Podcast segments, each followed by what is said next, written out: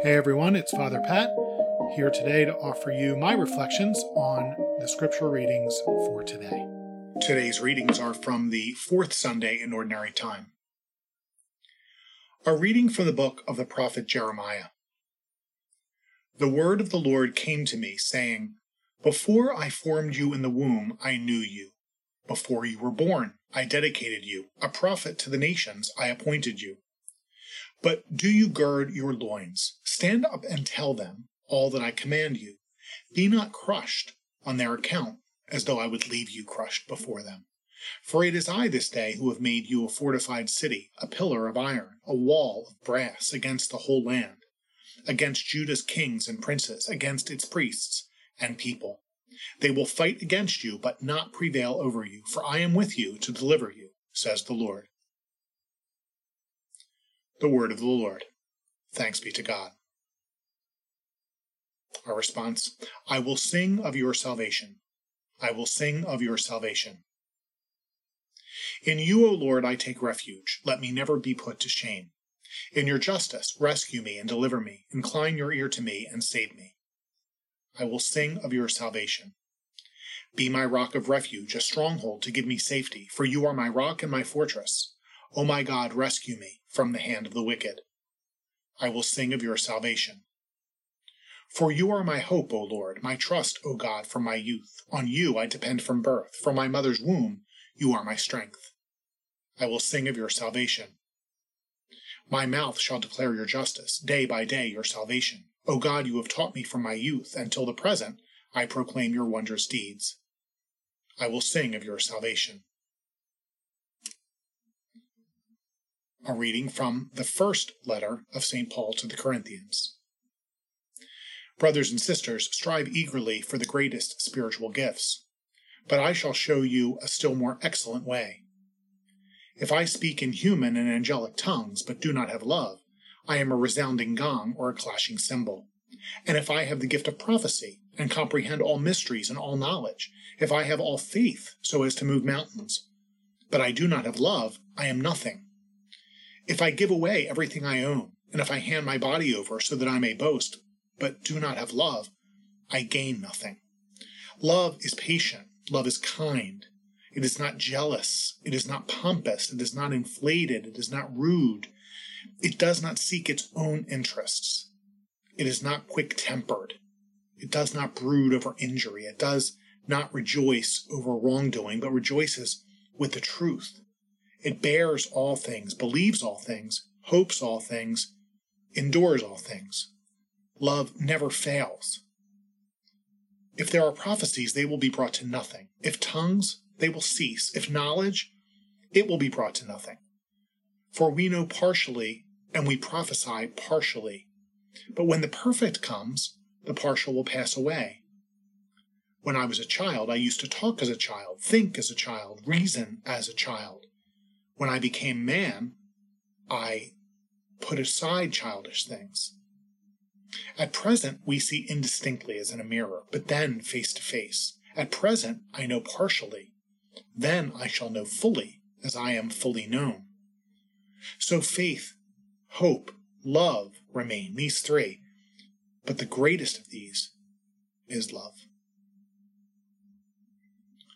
The word of the Lord. Thanks be to God.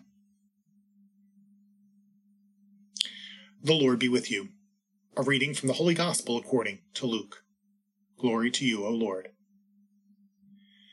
Jesus began speaking in the synagogue, saying, Today this scripture passage is fulfilled in your hearing.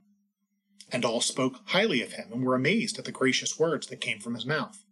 They also asked, Isn't this the son of Joseph? He said to them, Surely you will quote me this proverb, Physician, cure yourself, and say, do here in your native place the things that we heard were done in Capernaum. And he said, Amen, I say to you, no prophet is accepted in his own native place. Indeed, I tell you, there were many widows in Israel in the days of Elijah when the sky was closed for three and a half years and a severe famine spread over the entire land. It was to none of these that Elijah was sent, but only to a widow in Zarephath in the land of Sidon. Again, there were many lepers in Israel during the time of Elisha the prophet, Yet not one of them was cleansed, but only Naaman, the Syrian, When the people in the synagogue heard this, they were all filled with fury. They rose up, drove him out of the town, and led him to the brow of the hill on which their town had been built, to hurl him down headlong. But Jesus passed through the midst of them and went away. The Gospel of the Lord. Praise to you, Lord Jesus Christ. People can be so impersonal, especially when they're not really people at all. As many of you know, I worked for uh, 14 years plus for a large international insurance company.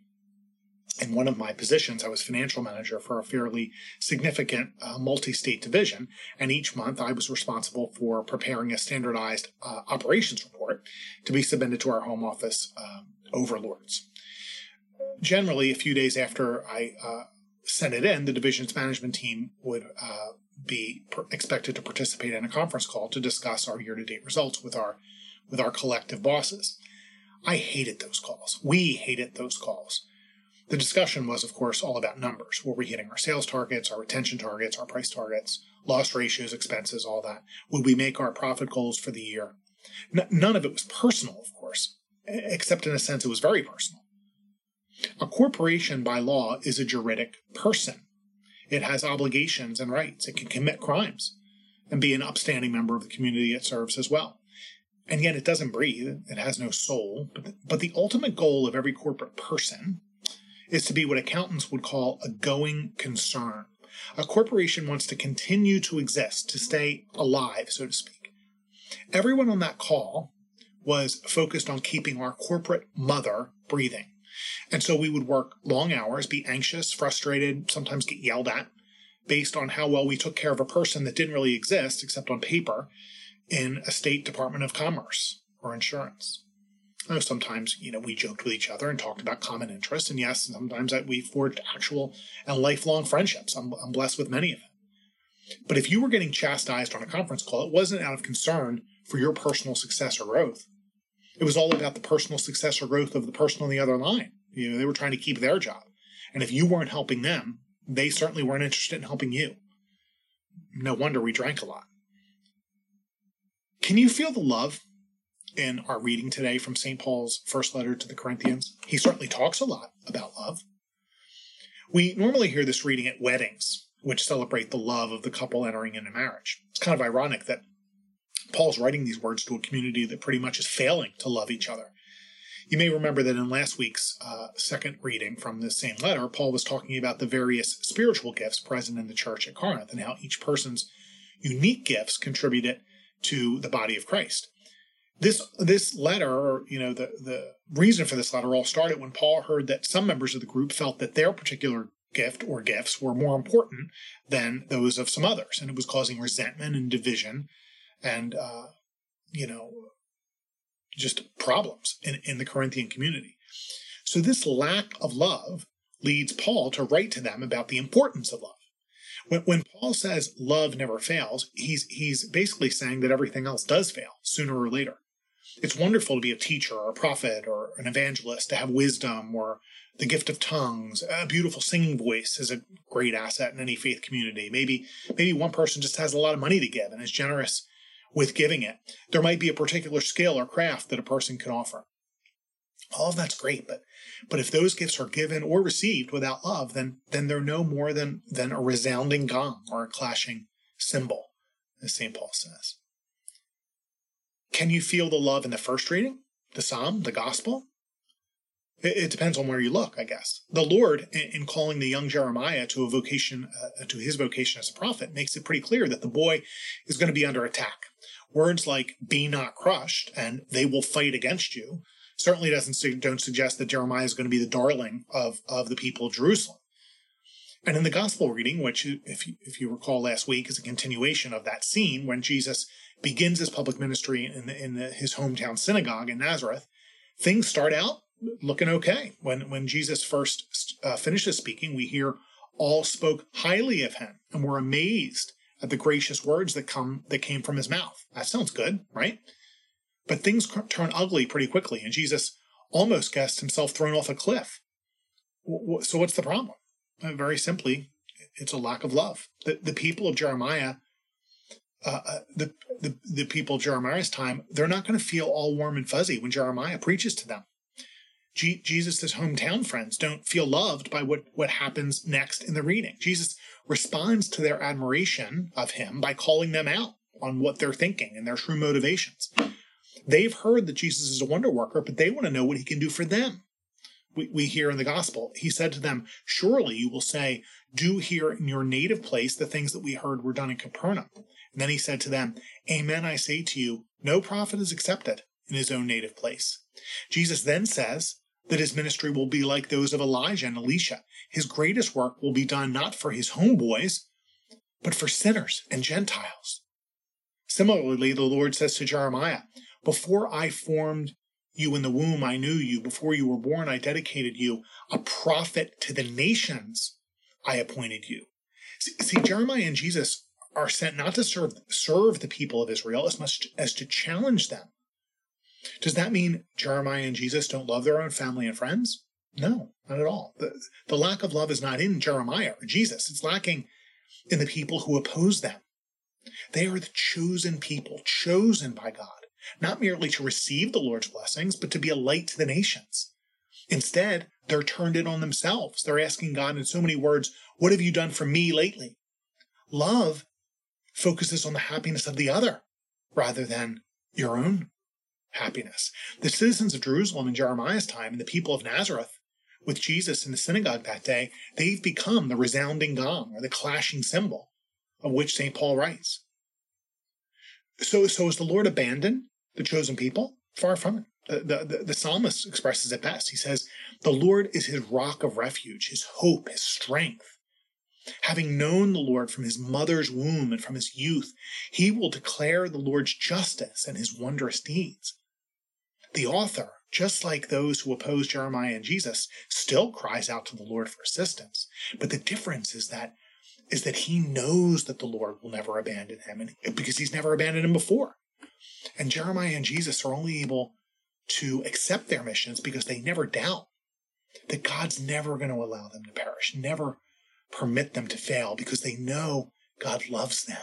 And because they know that, they're completely free to love others whatever gifts they have been given, they're going to generously give them away because God, because love, God, God's love for them never runs out, never fails. The, the church, according to canon law, is also a person, a juridic person and a moral person with rights and obligations according to the law. The danger is that, like a corporate person, we, the church, become so focused on remaining a going concern that we turn in our that we turn all in on ourselves and and and and worry more about serving the church, which ends up being its leaders and its active members, and forget about our mission to be a light to the nations. In other words, it's very possible that the church could and does at times lack love. I can't think of anything more tragic than that.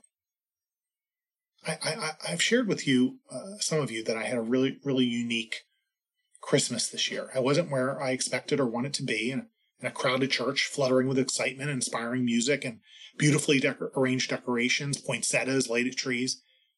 Instead, I had I had time to visit with some wonderful families, among whom were those who would who would not be able to be with the crowds for various reasons, from health concerns to to faltering faith to approaching death. If it was a normal time for me, I would have not had the opportunity to be with uh, those people I visited on Christmas Eve and Christmas Day. But I learned something powerful. I was, in fact, exactly where the church is meant to be.